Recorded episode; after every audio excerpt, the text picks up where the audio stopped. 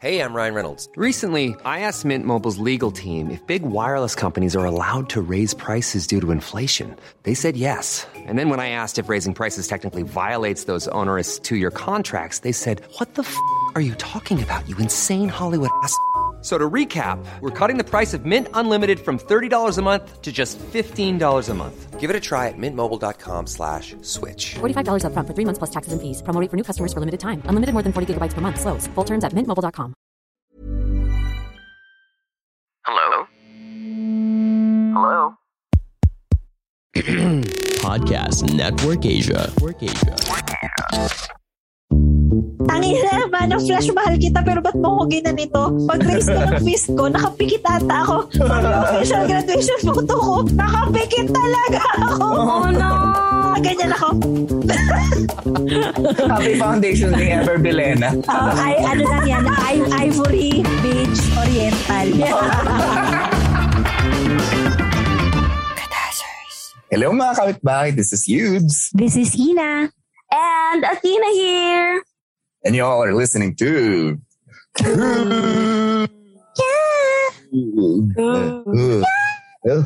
Da, da, da, da, dan, da, da, da, da, Deserts. Oh, witty ako doon.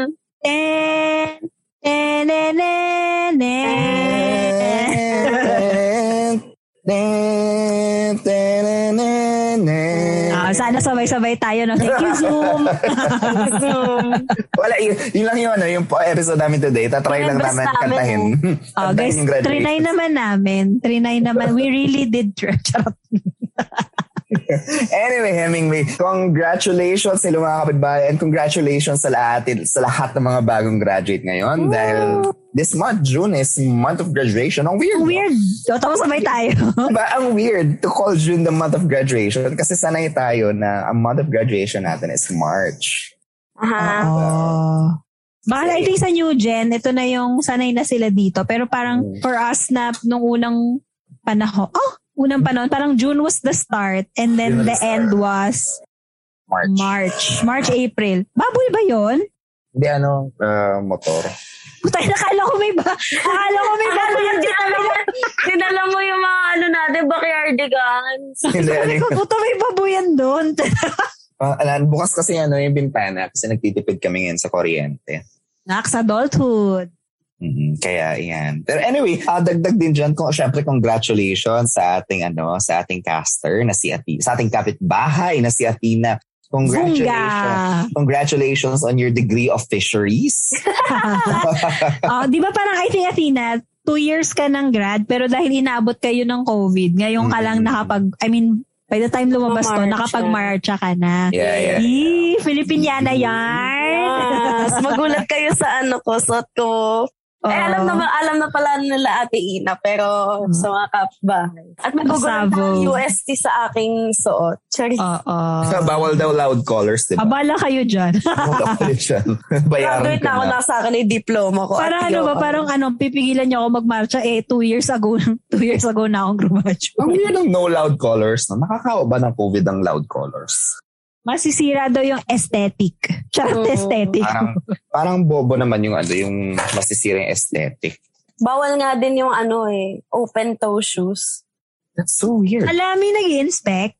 Sabi daw, yun, super bawal daw. Eh sa amin nun, wala naman bawal ang graduation ko. Walang moratorium. Ah, oh my God. So, COVID ano to? COVID kinembular tong mga open, no to open toed shoes? Hindi. Hindi ko alam, pero during our time, nung kami It's a Catholic school thing siguro. Pero nung kami graduate, wala namang ganyan. Parang ang sabi Pero lang, kasi kuya, ano ka? AB ka. sa bagay. Ano ba yun? Mm, Medyo hindi strict sa AB, di ba? Pwede kayo mag-color ng hair. Kami bawal. Bawal na nga rin eh. Parang papunta na sa age na bawal na magkulay ng hair nung time namin. Pero bago na ngayon, pwede na ulit. Anyway, pinag-usapan yung policies ng UST, no? Parang weird. Grabe, hindi po UST pinag-uusapan namin. Baka di ako pa-marchan, kuya. Oh my God. UST? Sorry. UST? UST? No, no, no. We're not talking about UST. We're talking about UPT. Sorry. anyway, sige, sige. Dahil yun nga, pasok sa tema natin. Ang tema natin yan, graduation. No? Siguro, uh, magandang pag-usapan natin ngayon. Ano ba yung mga mabibigay nating advice sa mga bagong graduate, you know, things to expect or things you na, na-discover nyo after graduation. Akala ko ba magbabalik tanaw muna tayo? Ah, yun din. Pero bago pa yun, Then before nun, pagbalik tanawan din natin yung mga ano natin, yung mga experiences natin ng graduation itself. Be it graduation season or mga funny moments or memorable moments din yun nung kayong graduate. Doesn't matter if it's college, elementary, or what. Kasi may listeners oh. naman tayo of all ages. Pero Gusto ano, ko lang ano, ilabas ang sistema ko yung kanina, kanina pa ako natatawa na iniisip ko. Hindi siya nangyari sa akin. Alam niyo yung nag-viral na picture sa Facebook, yung Wait, oh my God yung nakapanty lang siya sa ilalim ng toga niya. Bakit? Hindi, pero bata pa siya noon. Tapos parang yung, siguro yung grand song nila, yung action, nakataas yung kamay. so, kita na. Nakapanty lang siya. Eh, baka akala kasi nila yung damit is yung toga. Oo, tapos yung caption, sabi niya, ito talaga hindi ako mahal ng mama ko. Yun nga, hindi siya mahal na mama niya moment ngayon. Oo, kasi tas parang color blue pa ata yung panty niya. Ano mo, medyo boring kasi ano yung graduation kong suot. Ano, parang naka-corpo kennerlat na ako nun. Elementary? College. Ako hindi ko na nga maala. Ay, ay, syempre alam ko high school kasi naka-uniform. Mm-hmm. College. Nakwento ko nata yung, eh ko, ulitin ko lang yung kwento, pero yung elementary ako, wala akong maalala. Ay, alam ko pala kung ano ko elementary. Kinder yung hindi ko maalala yung graduation namin. Wow, grabe, kinder. yeah. Sige, sige, simulan natin, no? Ano ba yung mga naalala ninyo during graduation season? Or ano yung mga things na pumapasok sa utak ninyo pag, alam nyo yun, nagsa-start na mag-graduation rites or nag, nagpa-practice na yung mga ano nyo, yung mga seniors ninyo doon? Yak, naalala ko nung high school, pag may crush ka, pag nanonood kayo ng mga graduation practice nila, tapos di ba seniors na sila, tapos may mga nagiiyakan dun sa sides kasi ka-graduate na yung mga senior, mga ganun, kachipan! OMG! Talaga? May ganun sa May ganun sa inyo? Kasi open field, di ba? So, pwede, kunyari, during the break or pag wala na kayong klase, pwede na kayong manood nung, well, may nakikita nyo lang naman dun eh. So, parang may mga iba na nanonood, tapos naluluha na parang, shit, graduate na si Crush. Tapos, graduate na si Senpai. Ganon kachipan. Although feeling ko nagganon-ganon ata ako nung first year ba ako or second year. Parang meron akong crush na since grade 6 ko sa ko siya crush. Tapos nung graduate siya, parang shit, guguho na yung world ko. Wala na. Babaihan.com yung crush mo. Malamang, babaihan.com lahat ng lahat ng tao sa school niya. namin, di ba? Oo. So parang isa ako dun sa mga gumawa ng kachipan na yun. Parang, oh, graduate na si Crush. Hu, hu, hu. Kamusta na si Crush ngayon, Ina? Hindi ko alam. Yung isa kong crush, parang sa corpo world na siya something. Tapos yung isa ata nasa LA na. Mm, so, yun. Fairness kay Crush. Uh, in fairness kay Crush. So, yun. May mga ganong kachipan dati. Kahit ganong elementary, I think. May ganong kachipan eh na wag nanonood yung mga may crush sa crush nila na nag-graduation practice. Actually, dahil open pa dati, pwede ka atang pumasok ng school, pero pwedeng, pero hindi ka pwedeng pumasok doon sa graduation grounds. So may mga iba, kung ganoon talaga sila ka-loyal sa crush nila, manonood talaga sila ng grad. Kasi ganun kalala. Sa bagay, high school ka pa naman, wala ka naman ibang gagawin mo. Oo nga. Kaya ang dami mo pa rin energy, gano'n. Tapos mag-goodbye ka sa crush mo, iyak-iyak ka. Kasi... May dala-dala ka pang ano, no, regalo, gano'n. May mga gano'n. Crush, gano'n. Yeah. Bakit parang may pinanggagalingan tong kwento na to, Ati? Ay, hindi ako, hindi ko ginawa yun. hindi ko ginawa yun. hindi, niya, hindi, hindi, niya, hindi niya daw, ano, allegedly, hindi niya po ginawa. Um, hindi ko ginawa yan. Sa akin, na-enjoy ko yung graduation ng high school. Yung first third year and fourth year. Hindi ako graduate ng third year, pero ng third year kasi, di ba, CAT ako noon. So, nung graduation ng mga fourth year sa amin, ng senior sa amin, kami nag sa kanila, nag-grand grand salute Ah, so, kasi CET ka nga pala. Oo, tapos sobrang saya ko noon kasi ano, hindi na rifle yung hawak namin, yung sword na. Hanggang ngayon, kaya ko pa rin magpaikot ng sword. Oo, oh, kaya magpaikot ng sword ni Kuya Yudes. Tapos yung papatugtog. Oh, hanggang ngayon, kaya tassel. niya. yung papatunogin yung tassel. You know, that was so fun. And until na, memorize ko pa rin siya. So anyway, uh, that was very fun kasi ako yung nasa harap. Ako yung ga, ano? Ga, ga, ga, ga, gaya? Parang something. Basta yung, ako yung first element si ele- element your earth kaya that's why ikaw si Gaia ganon para something na ganun basta may tawag doon na yung first element ng ano ng whole platoon kasi ako yung pinakamatangkad nun sa platoon namin eh. Mm. Fun fact, alam mo, kanina, di ba nagpunta ako ng UP? Mm. Na-confirm talaga yung ano, yung sinabi ni Toto na I photograph small. Kasi may mga estudyante doon na first time nila ako nakita in person na parang, Kuya, matangkad ka pala. Na para sabi ko, talaga. Ako yung baliktad. Ang liit mo pala. Ah, ano, As in, grabe yung, yung reaction is, ang liit mo. As in, ganun.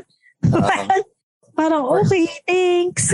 for some reason, yun yung alagi akala ng mga tao. La, maliit daw akong tao. Sabi, sabi ni Toto, is, I think it's because of the cheeks. Mukha daw ako, ano, mukha daw akong small person because of my cheeks. Hindi, di ko alam. Hindi ko may, hindi ko rin, hindi ko rin gets yun, pero okay. baka siguro kasi mukha akong bagets, Tinanggap nakakabagets na yung lang, cheeks. okay.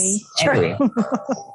so yun, that, so I enjoyed yung graduation na yun. And then yung graduation namin ng high school, actually nagkaroon pa yan ng ano. Alam mo, gagraduate na nga lang ako ng away pa ako ng mga tao. Kasi ang topic nun, ano yung graduation song namin? Mm. Eh, ang gusto nilang kanta is Someday It's Gonna Make Sense. Ano yan? Hindi ko alam yan. Kalimutan ko na nga eh, di ba? Parang, of, all the things you've become and all they've done at your expense, someday it's gonna make sense. Eh, ayoko kasi walang thrill yung pagkanta. Eh, ang gusto ko sana nun, Defying Gravity. Ay, alam mo, hindi ka bakla. hindi ka bakla. ang gusto ko nun, yun yung gusto ko nun, Defying Very. Gravity. Yung, yung Defying Gravity, yung ano namin, yung graduation Pero song. grabe naman, defying gravity, napakatas nun. Ate, pa-expect mo ba yung buong batch niya? So if you find... Ah, ganun. Naga! Basta! Hindi ka Ay, bakla.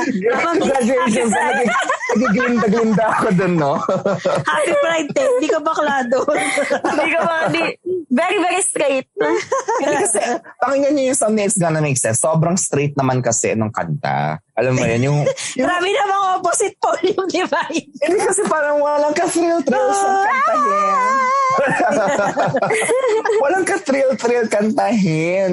Alam mo yun, yung parang, ano ba, hindi man lang ako pinagpawisang kantahin to. Alam mo yun, yung parang, we're aalis na nga lang tayo. Dapat, ano mo yun, we're, let's go out with a bang. And then we're, talaga nag-prepare pa ako ng case ko noon, di ba? Na parang, you know, it's a song about overcoming expectations and at the same time, as young people, it is ano, incumbent unto us na parang ganun pa yung mga argument ko noon pero parang na wala. Ay, parang, I think 19 lang yung bumoto ng Defying Gravity. Bakla lahat yun. Charot. Bakla lahat yan. Bakla lahat ng bumoto. Ah. Pero yeah, yung naalala ko na ano, inawa, nakipag-away pa ako until to the very last. Ano, di ba? Until the very end, lalayas na nga lang ng school, mahadera pa. Sa amin, competition yan talaga, literal. Parang every class has to come up with a graduation song, tapos magpa-perform kayo, tapos may judges. Tapos every year, yung nananalo, yung star section. Every, I mean, I don't know, basta every year, ever since parang, Like, are you going to compose the song? yeah, yeah, yeah. Tapos kakantahin ng class nyo in front of the judges, tapos, so kayo din mag-arrange, may blending-blending, ganyan. Oo, tapos naalala ko, medyo competitive that year kasi syempre may star section, 'di ba? Parang yun yung goal kasi lagi every year ba, i-beat yung star section. Tapos competitive yung class namin kasi yung isa kong classmate siya yung president nung kapatid Munich Music Ministry. So ano siya, I, I think nasa star section ilang members ng Glee Club. Mm. Yung kapatid kasi, sila yung choir for the mass. Mm. Kasi yung Glee Club, sila yung mga pang-competition, pang-concert, ganyan. Tapos, ay, wait lang. Nalubot, ay, hindi ata. Hindi pala, hindi pala president yung classmate ko. Former president. Parang president ata last year. Tapos yung sa kabilang section, yung friend ko, si Naf. Eh, parang siya yung kilala na parang musical genius ng batch namin. So, sobrang competitive nung Gano'ng katotoo yung musical genius si Naf? Kasi ano eh, parang people knew she was really heading for the College of Music. Mm. Kasi magaling siya magpiano. Mm. So, so parang ang nangyari, sobrang competitive ata that year ng grad Somehow I'm not surprised Naf is good at piano. Oo, oo, oo. magaling talaga siya magpiano. So, parang that year, sobrang competitive. Kasi nga parang, usually, di ba, every year, parang people just say, ah, hindi mananalo yung star section, bala na sila. But this year, But this year, hindi. Alam mo yung ganon. So, sobrang competitive naming lahat. So, diyan ni mega, mega, mega, mega secret pa ng ano, ng kinocompose, ganyan, ganyan. Tapos, ayun na, di pinerform. Tapos, parang kami ata yung top three. Mm. Pero yung nanalo, yung section nila NAF. Mm. Tapos second yung star section, tapos third kami. Alam mo, naiyak yung classmate ko kasi gusto niya daw talaga sana na parang pag alis niya, may legacy siya, yung grad song. ay, yung, oh, yung, eh kasi nanalo si Naf. Tapos si Naf yung nagpiano for that. Tapos parang may eklat pa sila. Ang Kasi diba- effort naman. Ang effort talaga kasi 'di ba, syempre kami, yung mga ibang section, hindi naman talaga sila like super music music. So kunyari, pag start nung intro namin, tan tan, tapos kakanta na kami. Ano, may- ano ba yung sa ah, yung sa amin? So we have to say goodbye for now, but we know it won't be long. Pero alam mo yung dahil wala naman sa amin talagang like piano virtuoso or something. Pag start nung chord sa amin, parang teng teng, kakanta na kami. Eh yung kay Lanaf, kasi nga di ba, magaling siya mag-piano. Siguro may good 30 seconds na may, may piano intro siya. Parang, ting, ting, ting, yung gano'n. Sabi ko, tayo Ah, ng ang taya, hirap no? kalaban. May ano, may may shock value. Ah, may shock value. Yung parang, alam mo yung parang pag-start pala ng piano intro niya, yung may iyak na kayo lahat, parang, yun na yung grad song natin. this is it, this is it. Ito na yun. Grabe ang effort nung inyo sa amin thanks to you lang. Ala! Sabi Yung nung grade elementary religious song. Ano Yung yun? grade 6, walang ano, walang kalatoy-latoy, glowing inside. Sabi nga religious song eh, na hindi ko pa ma, hindi ko na alam yung title. Parang open your heart to the word, open your heart to the Lord. Yan yung, yan yung, yan yung grad song namin. Tapos I think the- ano, to sa amin, kinder is either Amazing Grace. Ay, Oh Lord my God, na na na na na na na na na na na Then sing my song, my Savior God. How great thou art. Yun pala, how great thou art. Tapos yung ano, Natatandaan mo pa yun, Kuya Kinder? oo, at Jubilee song. Butangin na naman yung Jubilee song, elementary na ako niyan. Yeah, open your hearts to the The Lord Lord. and Begin to see the mystery for that we are all together as as one one family. Ah, one family. No more walls, no, No more more shame. sing.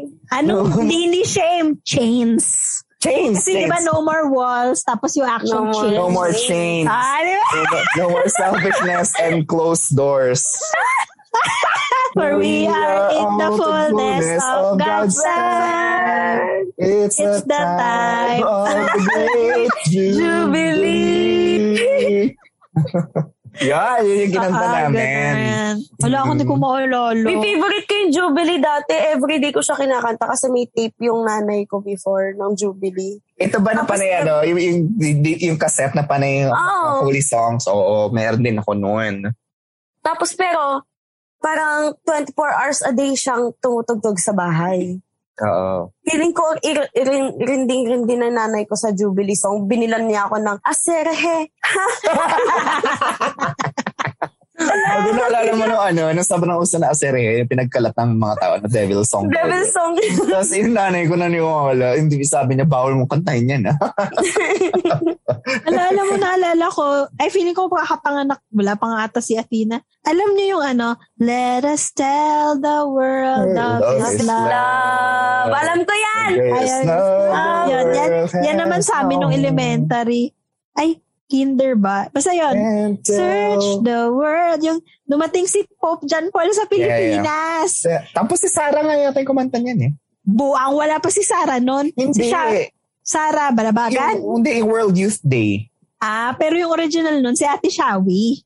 Ah. No, Tita Sawi. Ang narinig ko ng ver- narinig ko ng version nun is yung kay Jamie Rivera. Oo. Kasi nga siya ang, anong tawag mo dyan? Religious, anong tawag mo dyan?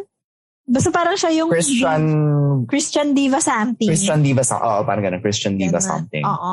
Pag mga religious song, matik siya papakantahin nun. Oo, lal- na- naalala ko pa nung time ng ano, People Power 2. Ang kinakanta is Hilumin Mo Bayan Ko. Tapos si Jamie Rivera. Jamie Rivera din. Oh, di ba pa? Patawarin mo, hilumin mo bayan ko. Yan. Diba? Anyway, na, Oh, may nag-gold- nag-goldfish nag-goldfish tayo. tayo ng Alam mo Malalino. yung, yung na-realize ko pa, lagi ko inuulit-ulit sa utak ko na dalawa pala yung graduation march song na lagi ginagamit.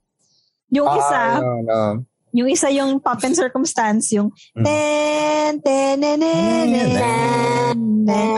Tapos yung isa yung ten, ten, ten, ten, ten, ten, ten, ten. oh, yun yung... Alin yung sa inyo? Alin yung sa inyo? Yung una, yung yung, dalawa? pump, yung una, yung nung kinder ako. Tapos nung uh, grade 6 and high school and college, yung ano na. Bob and Circumstance. Uh, Hala, ako tan, lagi yung tan, ano. Tan, tan, tan. Ako yan, lagi yan. Yung tin, ne, ne, ne, ne. Whenever ko pa naranasan yung isa yung tan, tan, tan, tan, Masaya siya. In fairness, it fits the theme talaga. Nainggit nga ako sa isang school eh, yung entrance song nila, Enya. oh, diba? Saan kayo dyan? Peaceful ano, yung entrance. Which, which anong Enya? Anywhere is. To be fair, that's my favorite Enya song. Akala ko naman Orinoco Flow. Sail away, sail away. Latanda natin, Ina. Alam pa rin sorry, natin sorry, yung Enya. Sorry natin, ah, sorry. Pero, pero pakinggan niyo yung Enya, mga kapitbahay. Mas, ma- masaya siya. Para siyang ano, para siyang para siyang nature-nature drugs. Para feeling mo nasa ano ka, European forest ka, tapos tumatakbo ka ng naka ano. Can you see? Can you see Ah, yung mga naka flowy flowy dress. yung mga ganun. Ganon. Para feeling mo makakantay ni Florence and the Machine. Oo, ganun. I, I think that was the earlier version ng Florence and the Machine, yung Enya. Pero mas anyway. peaceful. Mas peaceful, mas peaceful. ah. I'm Sandra, and I'm just the professional your small business was looking for. But you didn't hire me because you didn't use LinkedIn jobs. LinkedIn has professionals you can't find anywhere else, including those who aren't actively looking for a new job but might be open to the perfect role, like me. In a given month, over 70% of LinkedIn users don't visit other leading job sites. So if you're not looking on LinkedIn, you'll miss out on great candidates like Sandra. Start hiring professionals like a professional. Post your free job on linkedin.com/achieve slash achieve today. Selling a little or a lot?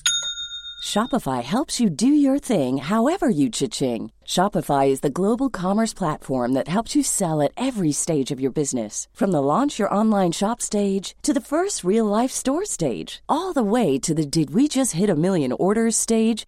Shopify is there to help you grow. Shopify helps you turn browsers into buyers with the internet's best converting checkout. 36% better on average compared to other leading commerce platforms because businesses that grow grow with Shopify. Get a $1 per month trial period at shopify.com/work. slash work. shopify.com/work. slash work.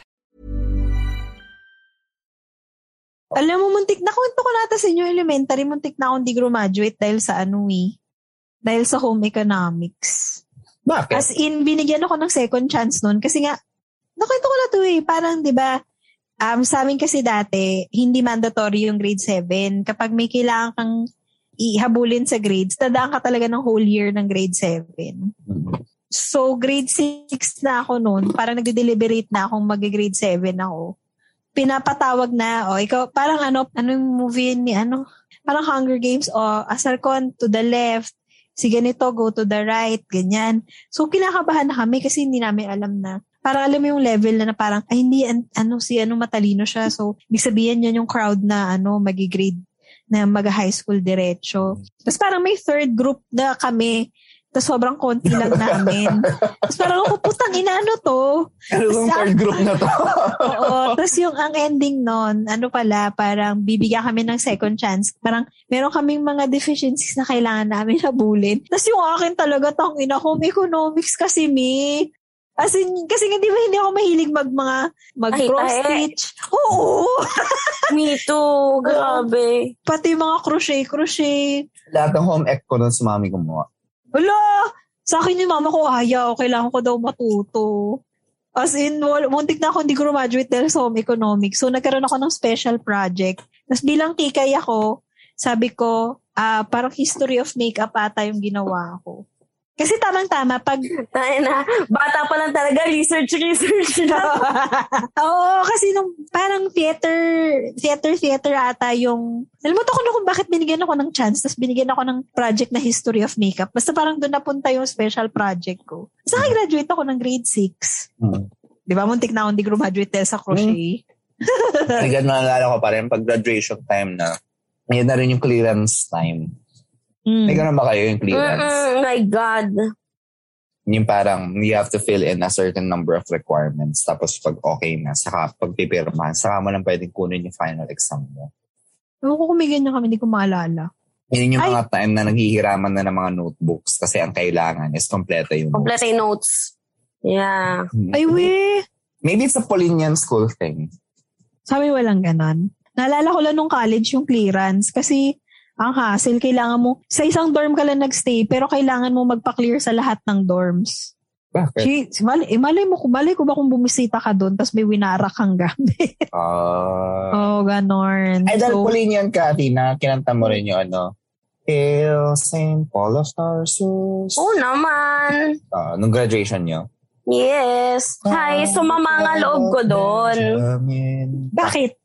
Kasi ako yung nagfasi kasi 'di ba may mga practice practice ganun. Parang one month ata sa seniors Mm, nagpa-practice lang ng graduation. Yeah, yeah. Tapos Oo. dahil noon dahil nga 'di ba nagpe-play-play na ako doon yung musical musical. Ako yung nagpa-practice ng songs. Ako yung nakatayo sa stage. So like feeling ko etong college graduation ko yung pinaka non-stressful one for me. Mm. Kasi ever since elementary pa lang, ano naman, kumanta din ako doon ng Thanks to you.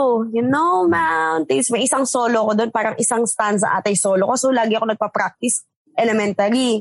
Tapos, high school naman, ako yung nagpa-practice sa lahat ng seniors, facilitate ng mga kanta dahil favor- apparently favorite ako nung ano sister doon. Oo. Ikaw yung nagkukumpas doon. Oo, ta- ta- hindi lang nagkukumpas, kumakanta ko, tapos tinuturo ko sa kanila kung paano kantahin. Like, Stress. Oo, tapos, Eh, ito yung mga tinuro ba? The power of love. Lord, we knew my mind. yung mga ano, hindi, ano, lead me Lord, mga ganon. Lord, ganyan. Kasi grabe naman kasi lead me Lord, mababa siya, tapos biglang tataas. Pero yung pinaka nahirapan ako doon, pinaka nahirapan ako doon sa Polinian song, kasi hindi yung Polinian, St. Paul hymn. Paano nga ba yung simple hymn? Hindi ko na din matandaan. I buried it. Ang alam ko lang, Polinian Mission Song. Yung, ano, My goal Goal as a Polinian is is this to proclaim. Okay, alam ko yun. Pero yung St. Paul hymn, hindi ko talaga alam yun kasi hindi naman ako Polinian forever. So like, high school lang ako pumasok as Polinian. So like, tinuturo ko siya nang hindi ko alam. Tapos pinagtatawanan nila ako. Tapos kasi, hindi, hindi ako doon na-stress. Okay, okay na yun. Okay lang, sige, mag-perform ako. Kasi performer Naalala ko talaga. na, naalala ko natin. Ano, Heart daughters of the great Saint Saint Paul, come listen to his call. Oh, Oh, children of this love school. The loving, eh, basta yun. Tignan mo, nung sinabi mo natandaan ko. Kasi parang one day ko siya pinractice. Like, Ah. nag-practice ka. Parang hinila nila ako from the stage. Di ko daw kaya ituro. Aralin daw namin sa backstage. Mm. Tapos tangina, isang buong araw ako nasa backstage. This is why I gave up singing. Charis. Tapos, after nun, eh, hindi ako doon na sumama yung loob ko. Kasi di ba hindi nga ako matalino. Hindi ako honor student. So, talented ako. Sa pamilya namin, ang inaasahang medal ng nanay ko ay gold medal for theater and arts. Mm. So imagine my disappointment na nakuha ko ay silver after facilitating all of that. Ano bakit medal, medal? May Di ba medal pwedeng, siya. Di ba pwedeng equal? Kasi sa amin equal eh. Parang may plaque kayo. Parang Saint Hildegard plaque. Andyan yung akin, ano na nga, kalawang. na. Silver and gold and bronze. May ganon. Ba't may hierarchy? Unfair yarn. Nakaka-hurt. Sobrang nakaka-hurt kasi yung hindi nag-facilitate tas yung kumakanta lang every ano first Friday mass yung nakakuha Sila ng gold. Tapos ako nakuha ko si silver. Jessica ba to? Si Jessica? Eh, hindi naman siya. yan. Tsaka sasayaw si Jessica. Yung slip Feeling ko mo mapapatawa si Jessica kung ano ba. Ninakaw niya pa yun sa'yo.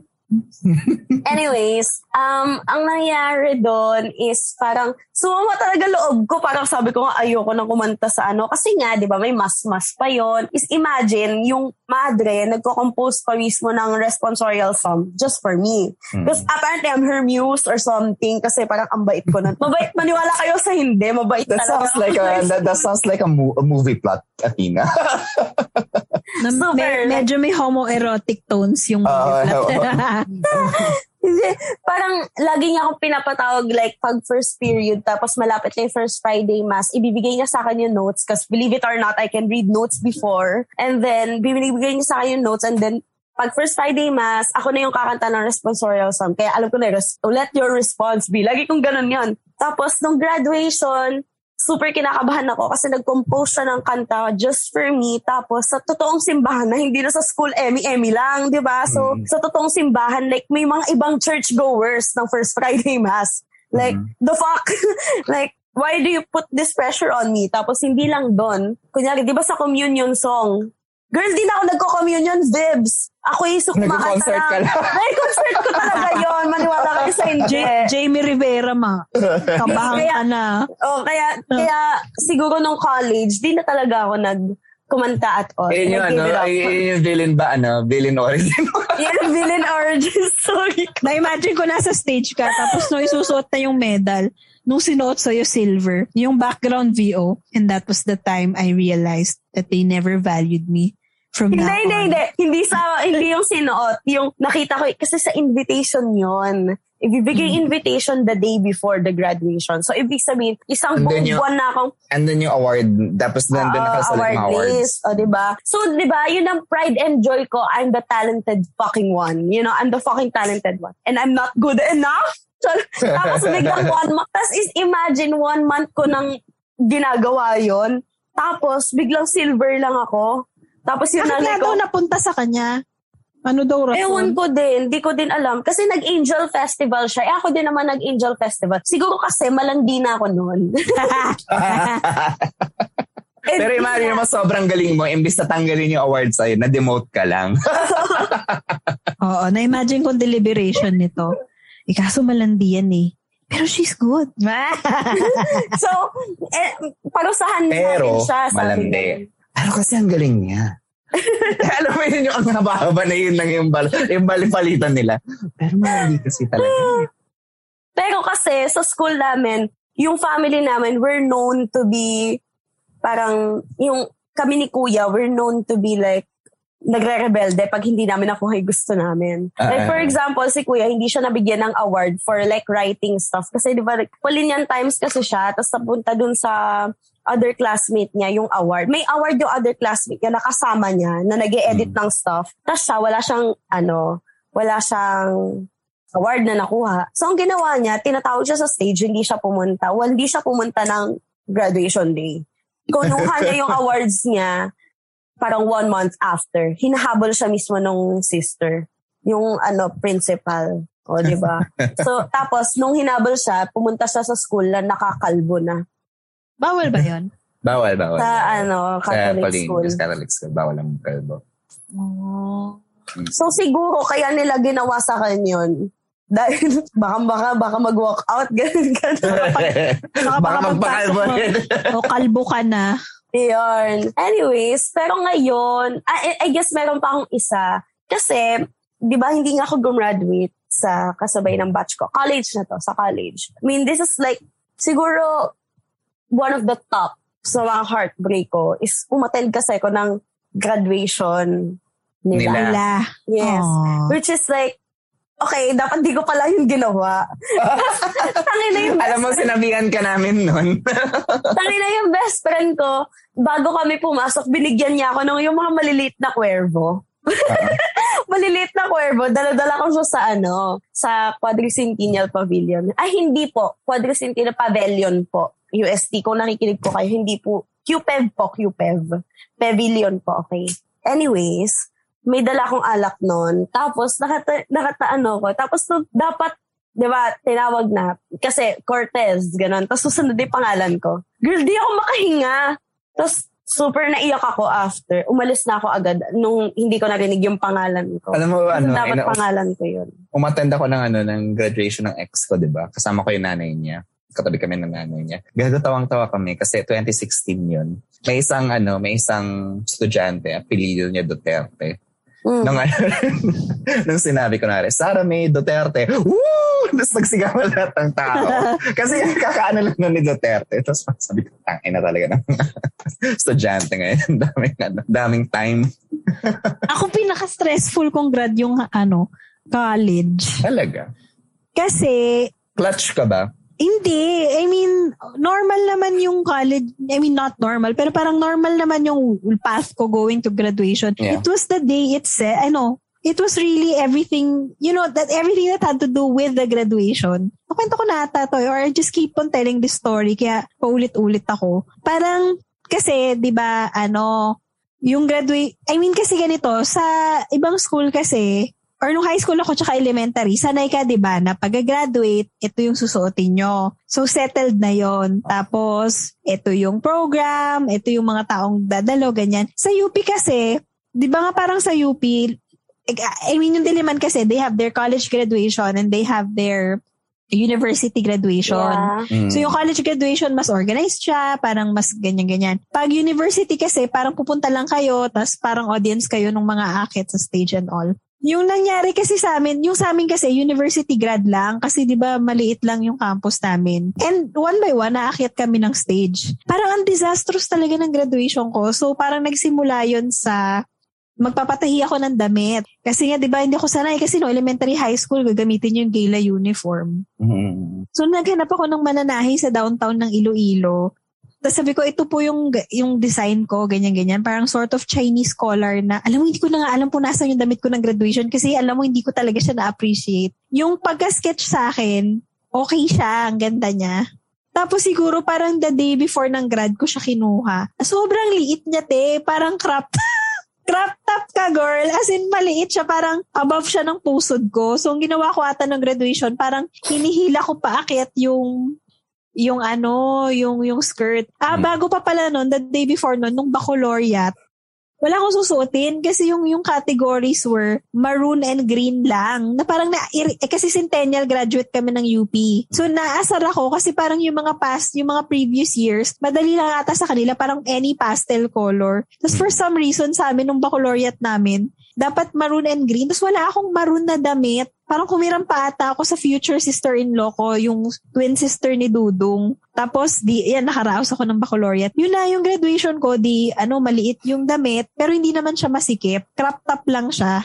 Tapos, gusto ko yung kuko ko nun maroon. Tapos for some reason, hindi mag-cooperate, cooperate yung, hindi ako makapaghanap ng time, makapag nail polish ng maayos. Mm. Kasi, yung nung graduate ako, umuwi galing Texas yung mga kamag-anak ko, yung mga nag-sponsor ng education ko. Tapos parang medyo nagkaroon ng mini celebration. So hindi ako makapag-prepare. 'Di ba First world problems. Mm. Tapos ano, nung graduation ko pa mismo, ano ba nangyari nun? Parang ang guest ko lang nun si Papa tsaka si Eduardo. Nag-commute pa kami. Hindi ko maalala eh. Pero basta hindi ako nakapag-makeup. Kasi malayo yung Miagao, di ba? Ay, yun, I, I think yung mga familiar sa UP Visayas, malayo yung Miagao. Eh, yung bahay ng tita ko sa city. So, parang mga 43 kilometers yon So, pag magko-commute ka, mag-jeep ka talaga. Eh, parang, ah, may dala kaming sasakyan. Pero hindi ako nakapag-makeup kasi kailangan umalis ng maaga. Galing ng city, papunta ng Miagao. Doon ako sa kotse nag-makeup. Imagine mo for a person that loves to put on makeup, hindi ako nakapag-makeup ng maayos. Sa kotse ako nakapag-makeup. Tapos yung this is really terrible for me. I mean, alam kong champagne problem siya of some sort. Pero kasi di ba nga, kung kilala nyo ako, gusto ko hipid na hipid ako. Like, my nails are done, my makeup is good, my outfit is parang, you know, nice. Yung parang hindi na nga kasya sa akin yung outfit ko. Yung kuko ko, dahil minadali ko siyang gawin, bako-bako siya. Tapos sa Mm. kotse, sa kotse pa ako nag-makeup. So talagang, oh my God, sobrang disaster talaga na, you know, I didn't, I didn't look disastrous. But it wasn't something that I wanted to look, you know, like Mm. graduation ko. Yung parang feeling ko cherry on top ng graduation ko na parang medyo terrible. Number one, ang guest ko nga lang nun, si Dudong tsaka yung papa ko, both of them don't know how to take pictures. They really suck at using even the most basic camera phone. So yung mga picture ko nung graduation, blurry, may Oh. daliri. In, yung maayos ko lang na picture nung ibang tao yata yung kumuha. Yung kasama ko si Papa. Ito Oo. pa yon yung official graduation photo ko. Manang flash sumalangit nawa. Pero I swear to God, yung official graduation photo ko, kasi parang, alam mo yun, yung pagkukunin mo na yung diploma mo, di ba, pipicturean ka. So kapag tibak ka, may culture na, pag kukuha mo ng pagkakuha mo ng diploma mo, magre-raise ka ng fist mo. Mm. Tangin na, man, ang flash mahal kita, pero ba't mo ko ginanito? Pag-raise ko ng fist ko, nakapikit ata ako. Pag official graduation photo ko, nakapikit talaga ako. Oh no! Ganyan ako.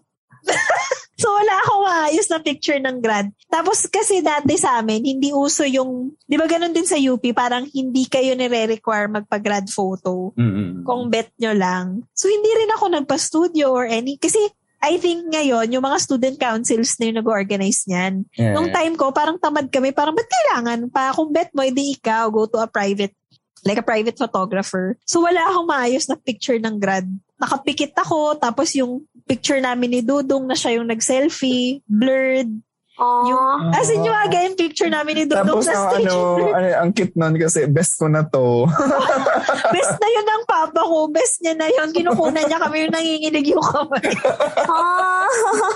Best na yun ang papa ko. Kasi parang ako, sige, thanks pa. Ay, naalala ko pa pala nung day ng parangal, yung mga ano, yung mga univer- yung mga matataas yung jiwa. Mm. Hindi ako cum laude, pero naalala ko nung parangal nung fourth year ako na yung si Janus, yung best friend ko, wala siyang dalang parent noon. Wala yung parents niya noon kasi yung papa niya ata may work. Tsaka nasa Capiz, which is like, you know, the next province pa. Yung papa ko yung umakit ng stage para sa kanya. sabi niya, sabi, ko, sabi niya, ay si Janus na akit ako. Tapos ano, siya yung nag-receive nung parang award ni Janus. Nagkit ng tatay ko. naman. Oh, Best best na yun ang tatay ko. yung mga blurry picture ko nung graduation. Oh, alam Ah. mo, what they call this, graduation stories are always fun because sometimes, you know, that the one day where things have to go right, everything goes wrong. Napagalitan pa nga ako nung high school grad ko. eh, Na, yung boom mic nakatapat pala sa akin. Tapos, Tapos? nagiiyakan na yung mga tao. Sabi, penging tissue. May gumaganon. Sabi ko, tangin na wala. wala. Tangin na wala akong tissue. Ilang mo nasa bunga nga ako yung mic. Ah. Tapos Catholic school pa kami. Ma'am, naalala ko pa ng graduation ko. At that time kasi may business yung sister ko na gumagawa siya ng bracelet. Eh ako nung dahil batang bakla at walang kalam-alam sa fashion, kinuha ko talaga lahat ng pinakamalalaki at pinaka may pinaka ano, makukulay niyang bracelet. So imagine mo naglalakad ako. May kalakalansing ng ano, ng bracelet na bakal. Parang chik chik chik habang naglalakad si bakla. Kaya parang tapos nung tinignan ko yung pictures, ang ang chip-chip ko, ang chip-chip ko tingnan. Pero at that time, gandang-ganda ako sa sarili ko na parang sabi ko, oh, sino sophisticated na bakla dito? Oh my God, I'm so decorated right now. Pero alam mo, no, never ko pala, na-realize ko, never ko naranasan magpa-parlor sa grad. Ikaw ba, Talaga? Tina? Um, funny story. Sa graduation ko ng high school, sa SM department store kami nagpa-makeup. Ay, tipid yarn. Wise yarn, wise, yarn. Wais. Wais talaga nanay ko eh.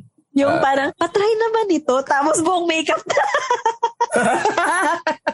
Uy, Alam mo, nagawa no- ko na yan. no- you knowing your mama, ma- mama as, ano, as a kapitbahay, papatulan niya niya. Ang Papatulan ginawa niya. niya, bumili siya nung pang-brows. Kasi tas nagpa, nagpakilay siya, tas tinanong kung pwede kong make-upan. Tas pinapasok niya ako ng SM, tas may make-upan na ako.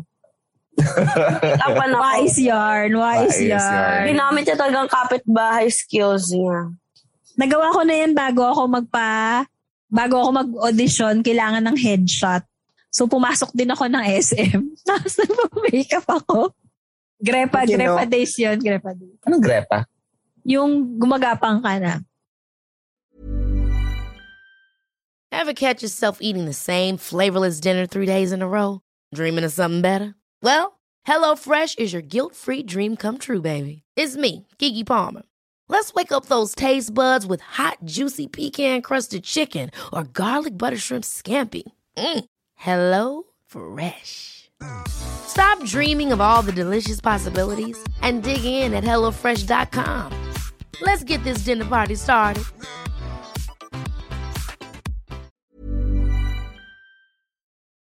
Alam mo, mag, alam mo swerte nga yung mga bagets ngayon na mahilig sa makeup because right now, what do you call this, pwede na sila yung mag-makeup sa sarili na sa grad photo nila. Yeah. Kasi Daming and- tutorial sa YouTube. Ang daming tutorials and at the same time, you ang dami ng shades na available kasi dati ng time namin.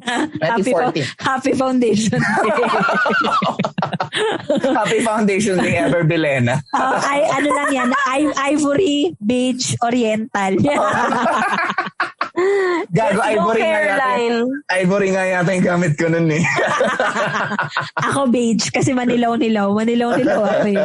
Ayan. Eh, noong 2014 naman, at that time, nagsa-start na mag, ano, mag-start na mag-produce ng other shades of makeup. Pero it's not as comprehensive as it was, as it is right now. So medyo off ba yung makeup ko doon? Medyo ano, medyo red images. Eh, red images ni sa UST, di ba, Tina? Yeah. Ah, no. Oh, oh my God, I forgot na kung anong... Basta red Tayo sa images. Asturias. Oo, oh, sa basta yata red images yun. Ma'am, talaga yung picture ko, talagang pinondahan talaga. Ako din, eh, in fairness talaga, ang ganda ng... Ma'am, ko lang lang talaga pumikit ako doon sa graduation photo ko. Pwede na, ma'am. Pwede na siya. Ipikit na lang ako. Ang syukay na talaga. Yung makeup sa'yo. St. Peter ka, girl. yung makeup sa'yo. Oo, kasi nung time na yun, nag-hire kami ng makeup artist para dun sa friend ko. Eh, yung time na yun, parang sabi ko, parang discounted na kasi yung bayad namin sa makeup artist. Shout out to you, Ponky. You the best. Si kay Pia. Kay Pia. Yun na pala ang name niya ngayon. Kay Pia. Pia Manglo. Sobrang ganda ng makeup niya dun sa friend ko. Pero pang, ano, nung ako na minakeupan, para sabi ko, Ponky, ah, ano naman, konting areg areglahin mo kahit konti, kaya yung hindi makikita ni ate. Kasi medyo nakakaya nga naman yun, di ba? Parang na- minake-upan ka na, tapos ipapa-areglo mo sa iba, di ba? So parang tamang swish-swish lang si bakla, pero talaga ma'am, yung itsura ko ng ano, nawala talaga yung mukha ko. Anyway, sige. Uh, it's really fun hearing this story. So let's go dun sa, ano, no? Let's go dun, dun sa advice part. Uh, one of what are the things that you can give as an advice for those mga bagong graduates, especially mga ngayon lang talaga graduate? Kasi there, I'm pretty sure yung mga graduate na ngayon pala hinabol graduation nila. You know, they have all, they already have some tips and bits and less of lessons of their own. Like Athena, I'm pretty sure you have your own. But for those na who are stepping into the world, into the quote unquote real world, what would be your general advice, Nina? Ako, kumuha muna kayo ng habang legal pa yung tangina hindi pa drama eh. Habang okay pa yung student ID nyo, hindi pa yung paso, putang ina, kunin nyo na lahat ng legal IDs nyo. Yeah, yeah, yeah. I swear to fucking God, pag graduate ko, doon talaga yung kailangan ko ng legal ID para magka-legal ID. Tangina talaga. Tangina buhay ta! Kasi yon to me, habang maaga pa, kunin nyo na yung SSS nyo, PhilHealth passport. Kasi tangina talaga, kakainin ka ng real world. Feeling ko, I don't know if this is the story of everyone. There's a good wa, mga one month to three months na wala kang work kasi yun lang yung inaasikaso mo. Tangina Oo. talaga yan. Alam mo, sabi, may nakita mo akong TikTok. Sige, pa, sabi, girl siya, sabi, sige, wala pa tayo, wala ako sa kalingkingan ng mga plans ko when I was 20. Pero at least ngayon, may two valid IDs na ako. Tangina talaga, oo. Kunin nyo na yun yung advice ko. Paglabas nyo sa real world, ang labanan talaga two valid IDs. Mm. As in, hindi mo pwede i-claim ang anik-anik kung walang two valid IDs. Hindi ka pwede pumasok sa ganito kung walang two valid IDs. Tangina talaga. As in, nung fresh grad ako, tapos walang nagturo sa akin, nung kasi malayo ako sa family ko, di ba, nasa Iloilo ako. Grabe yun, parang, tas ngayon nga swerte na, di ba? Kasi sometime, may, sa mga mall, meron na yung nandun na lahat. SSS, PhilHealth, tsaka, ano isa? Pag-ibig fund. Tapos ipaprocess mo na lang lahat doon. Dati talaga biyahe galore si girl. Hmm. Parang, ala, saan na? Saan na yung SSS? Di ko alam. Unahin yung kunin yung postal ID. Yeah, That's the easiest ID. ID. Yeah. And Uh, what do you call this? If if you know, katulad ko kayo na nakatira lang sa mga apartment dito sa Manila, you can get a barangay clearance for that. Yeah. May mga ibang may mga ibang barangay na hindi sumisigil ng barang ng fee for a barangay clearance. Pero naman iba na you have to pay a fee of I think 100 or 200 pesos. But I think three copies na yun. Sa akin, at least three copies na yun, yung 200 pesos ko na yun. So, get yours now. Ay, wow, wow, hindi po kami nag-advertise sa, uh, on behalf of the uh, government. Pero yun, uh, on a practical side, yun yun, get all the legal IDs that you have, uh, that you need, even a driver's license, whatever. I think some of you, are, you have your student licenses na kunin nyo din yung mga birth cert nyo. Basta lahat ng pwede, yeah. kunin nyo na. Tapos siguro pag grad nyo, it will be disappointing when you're looking for a job. At least in my experience. Parang, meron kang high horse dati na, shit, graduate na ako, ganyan ang talino ko. And then when you go out to the, in the real world, parang, okay, so parang hindi na. Kasi dumating pa ata dati sa point na, nag apply ako sa mga offices kahit wala silang opening. Mm.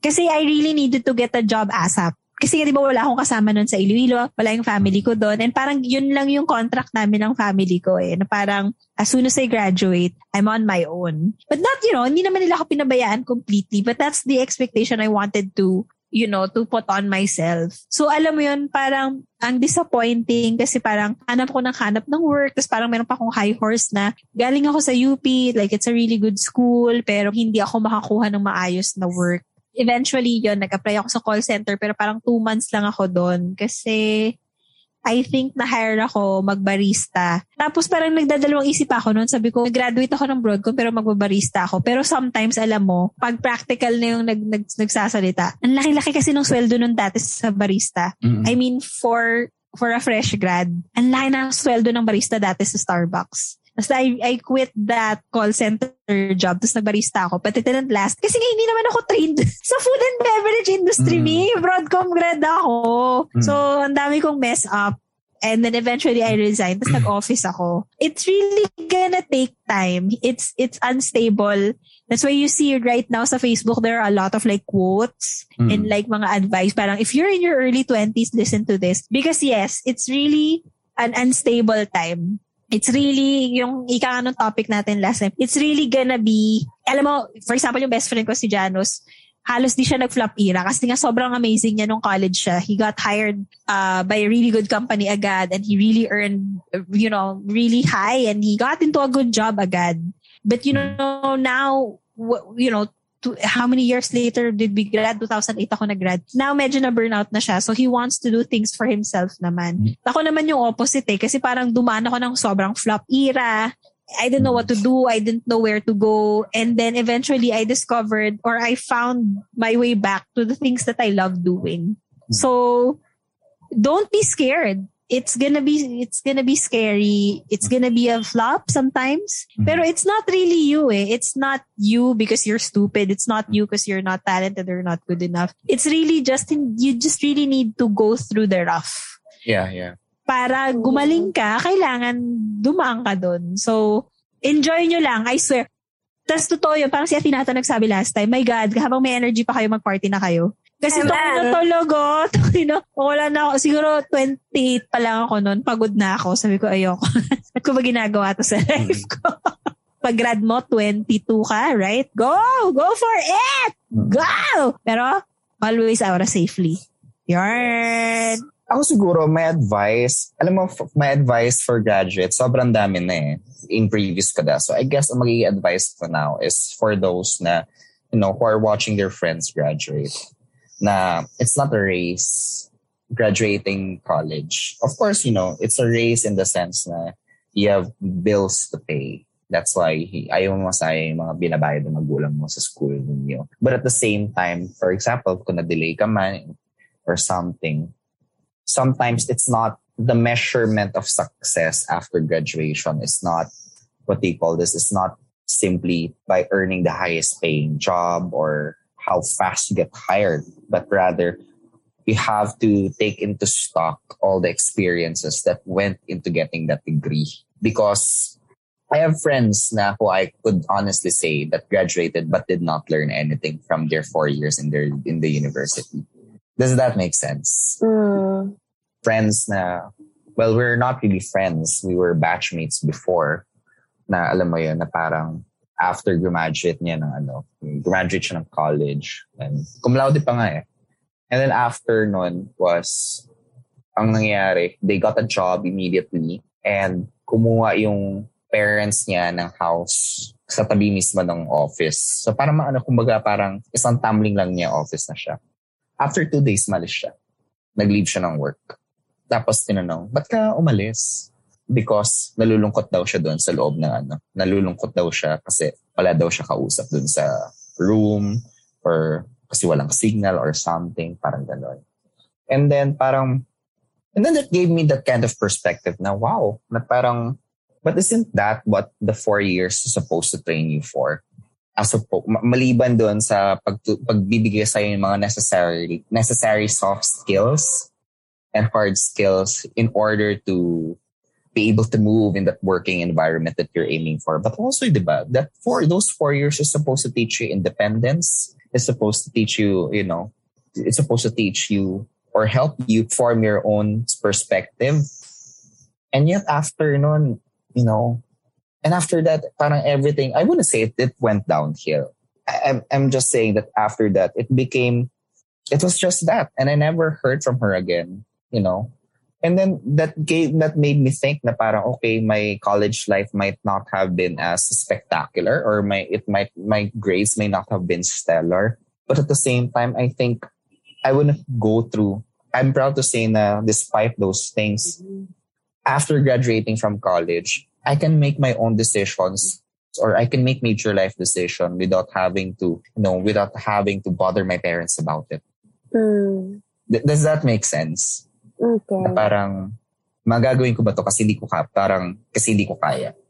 Alam, alam mo yun, yung parang I was, uh, after graduating from college, that's when I really saw na parang it might not have been the best. It might have been, not have been stellar, but I knew I grew a lot when I was in college. And I think that's what's supposed, and that's what university is supposed to do for you, the experience of university. More than providing a diploma, it's supposed to give you the necessary experience in order to, you know, live a full, fuller life.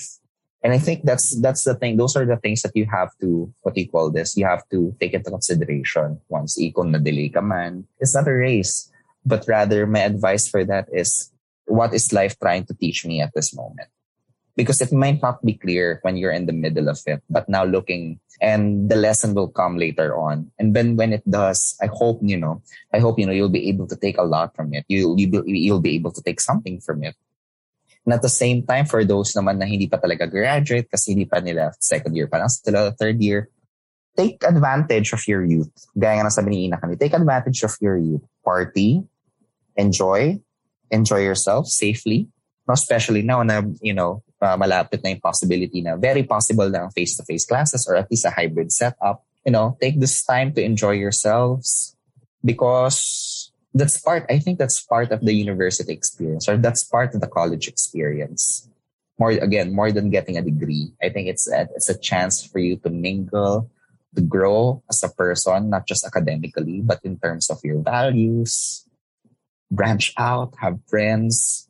Because of course you can still do those things when you're older, pag graduate ka na. But not like quite when you're when you're still a student, where your only responsibility is yourself, if that makes sense. And to all the graduates, congrats.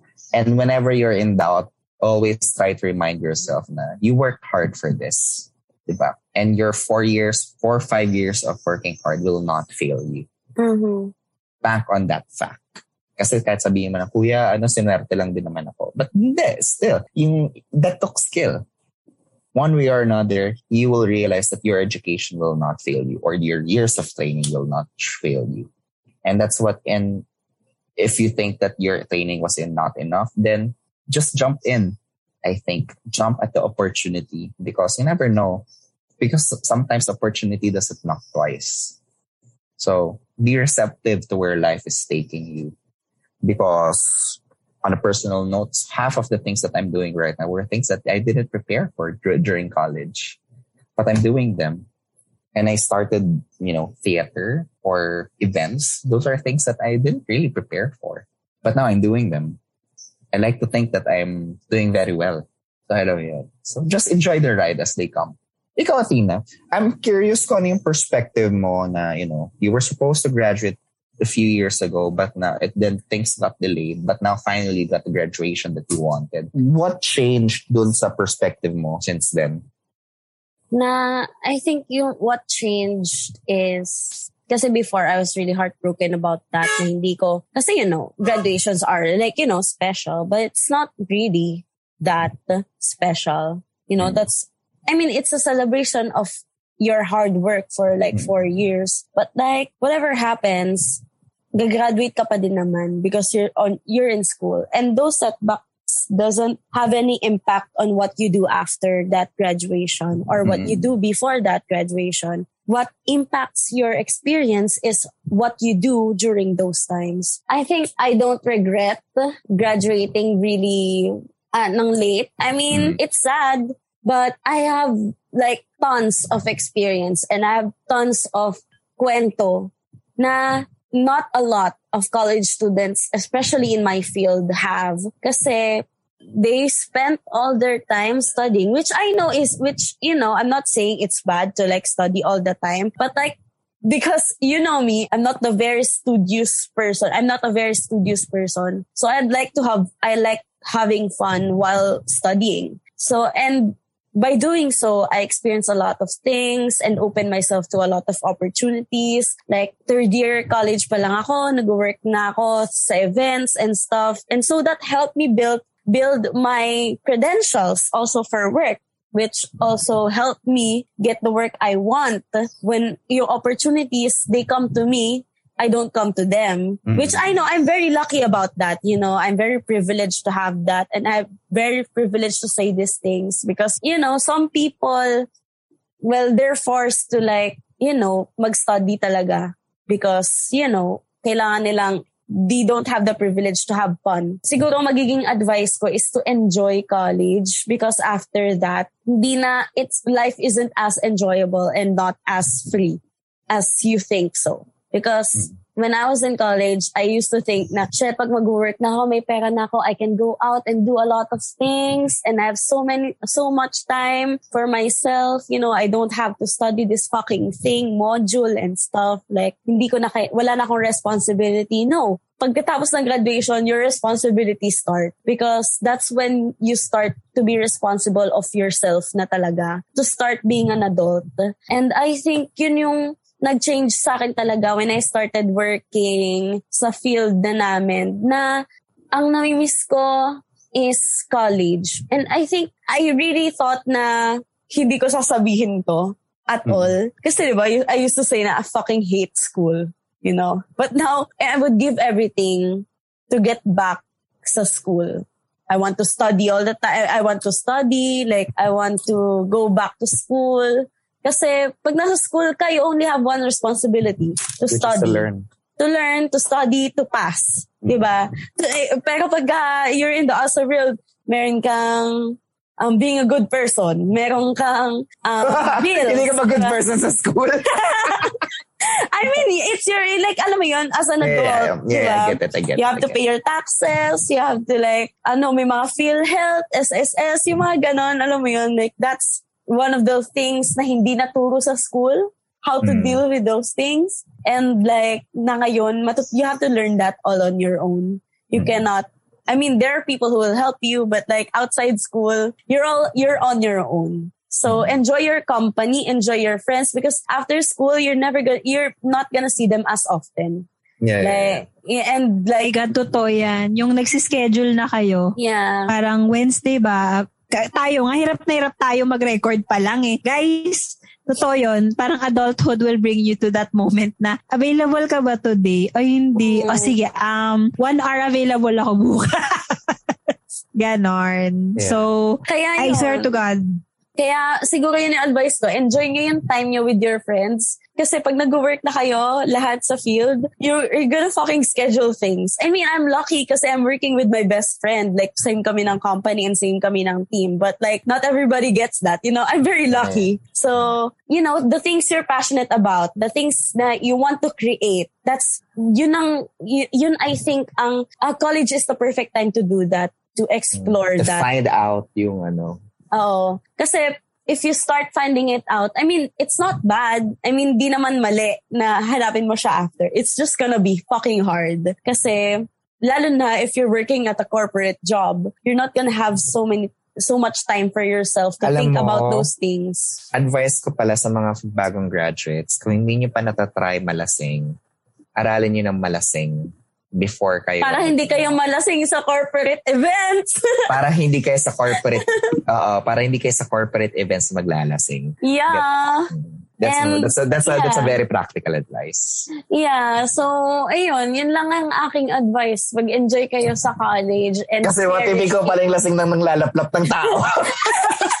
o kaya yung nagwawala. Ganon. Oo. Grabe, di ba? Kaya talagang, yun nga, like, siguro, I had fun early, kaya pagod na ako ngayon. Like, like gusto ko na lang magkape-kape. I mean, pag inaya mo ko to go out, sige, I will schedule it three weeks from now para emotionally prepared na yung katawan ko. Pero I cannot do spontaneous things anymore. I mean, I can still do, but But it takes a toll na sa'yo. Yeah, kasi like parang kunyari after natin mag-night out na spontaneous, I'm gonna I'm gonna need to SL Monday after Mm. that. So like so alam mo 'yun.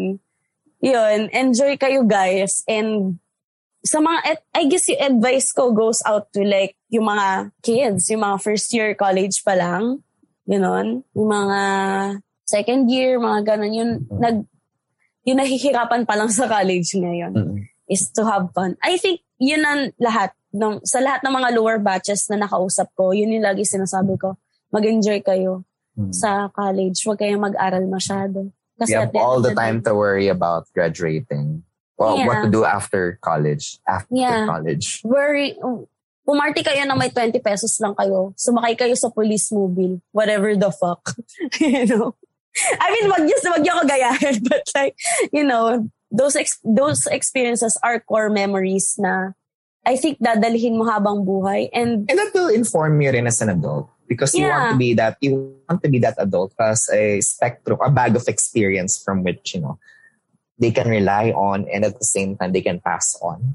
yeah, and like meet a lot of people. Meet every people. As in, kasi those connections will help you become a Yeah. person who will be ready sa interviews. Kasi, Yeah. Yeah, I think kasi, oo. Yeah, Alam believe it or parang- not. Kasi believe it or not, corporate jobs doesn't look at your grades. They look at Oo. your, like, sa interview. Interviews Mm. are the most important thing. Because the, what they call this, parang the, the grades will only get you the ticket but not necessarily the job. Yeah, yeah. They will, like, Saka ano, ay, sorry, go ahead. yeah, like, magiging, like, uy, ang ganda ng credential nito. But at the end of the day, the interviews will get you the job. Can we can we work with them? Yun yun eh. Mm. Ako, pag habang nasa college kayo, lahat ng extracurriculars na kaya ng oras nyo, kunin nyo. Kasi alam nyo, nasabi ko na ata to dati, ang daming bagay na in adulthood, alam ko silang gawin. Kahit saan mo ako itapon, alam ko silang gawin kasi na-try ko na siya nung college. Yeah. Like for example, marunong ka bang sumulat ng gantong script? Oo naman, na-try ko na yan eh. As in parang, marunong ka bang gumawa ng ganitong parang paper? Oo, na-try ko na. As in, marami akong trinay nung college. Marami akong, parang every year may part-time job ako. Nag-bakery ako, nag-call center ako, nag-waitress ako, nag-babysitter ako. Ang dami kong pinagagawa na mga work na in adulthood, nung, nung kinailangan ko na yung skill na yon nahugot ko siya. So, yun yung advice ko. Try everything. Of course, don't put yourself in danger. Pero, kung may oras ka at kung kaya mo at yung hindi sacrifice yung, syempre kasi pumasok ka ng school para mag-aral, di ba? Kung hindi sacrifice yung grades mo, gawin mo siya. Parang sumakay sa ibabaw ng jeep, check. Alam mo yon parang habulin ng kalabaw, check. Alam mo yon parang, so, so ngayon, pag hinabol ako ulit ng kalabaw, alam ko na yung gagawin, di ba? OMG, labon din ako ng kalabaw nung college ako. Ang ina. I mean, that's a very random skill but an important one. We Oo. need it. Parang, pero alam mo yun, A nasa bundok death kayo. situation. Oo, nasa bundok kayo. Wait, wait guys, don't move. May Alam kalabaw. ko, alam ko kung anong gagawin. What if may corp may corpo event kayo na kailangan nyo magpunta ng farm? Tapos nag may Ah, di nagwawa ba? ng kalabaw. Guys, don't worry. I have this. I got this. Tapos mapapansin ka ng mga boss mo, bigyan ng promotion yan. Oh, bigyan ng promotion yan. Na-save niya tayo sa kalabaw. I mean, that doesn't happen. But like, what if, di ba? what, yun yun eh. You're always banking on the possibility of what if.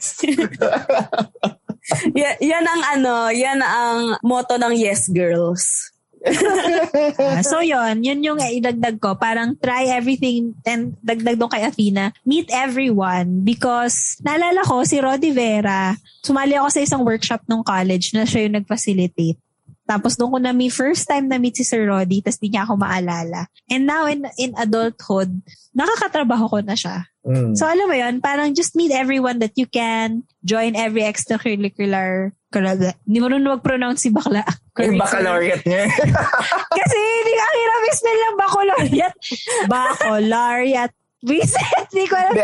Comment by the other day, nagme-message si Ina sa, ano, sa group message namin sa Codazers. Parang, atin, happy baka, bak, bakal, ba, uh, happy graduation. Tapos yung baccalaureate, B-A-K-O-L L-A-R-A-Y-T, baccalaureate. ang hirap ng, ang hirap pag-English. Pero yun, yeah, I think those are very, very good advice. So, yun, sa mga, again, sa mga bagong graduate, take it easy, have fun. Yeah. Uh, you still have a few months to go before you step into the, ano, step into the work. Tsaka hello, bata niyo pa, anda, bata pa nating lahat. Yeah. You know, kung may 100 years tayo sa buhay natin, wala pa tayo sa quarter. Yeah. Tama ba? And at the same time, what we call this, I think uh, right now, yung mga new graduates, they're very lucky because right now, we now have different models of success Yes. from which you can pattern yourselves. And at the same time, we're already at that time where we're allowed to, or in, even encouraged to form our own model of success. So just take that leap of faith. And for all you know, the thing that you're doing right now, it might seem weird, it might seem futile, but then, you know, if if the intention is pure and at the same time if you have the right people around you the right support things will work out someday it's gonna make sense charot defying gravity pa rin Pumas. Full circle yun. So, yun. you can fight! Mga ganun yung buong batch mo na imagine nyo. Like to the western sky! Bumibirit ang Someone puso. told me everyone deserves a chance to fly. Ganun. Yan. Yan ang graduation moment ni Kuya Yudes. yeah, uh, we'd like to take this chance to uh, thank Podcast Network Asia. Alam niyo, Podcast Network Asia, hindi pa graduate si Atina. Gamol pa lang siya sa UST. Tinanggap niya na kami. At ngayon graduate na siya. Nakapagpag-graduate na kayo ng isang caster ninyo, di ba? Woo! Maraming maraming salamat sa pagsuporta ninyo sa amin at sa patuloy na pagsuporta ninyo sa amin. Uh, guys, uh, give a listen din sa aming mga co-affiliates. Uh, just check out Podcast Network Asia's website. Yan. At mga kapitbahay, kung may mga kwento kayo na related sa graduation, may mga practical advice din kayo sa mga stu- sa mga new graduates or yung mga pag-graduate pa lang, you know, just send us a message or tag us uh, in all our social media. Everything's at Kudazers and that's K-U-D-A-Z-Z-E-R-S. Uh, yun. nawala, nawala bigla yung ano yung energy. Nawala yung energy. Balik sa defying gravity. maraming maraming salamat mga kapay. We hope you enjoyed this episode. Again, this is Yudes. This is Ina. And Athena here. Happy Ayo. graduation! Happy graduation, Athena. Nagustuhan mo ba yun, no? grad gift ko sa'yo? Yes, it's the best. Yo, just listen to. Dasa. Oh, oh, dasa. Oh. Ang ina niyo. Defying gravity yan.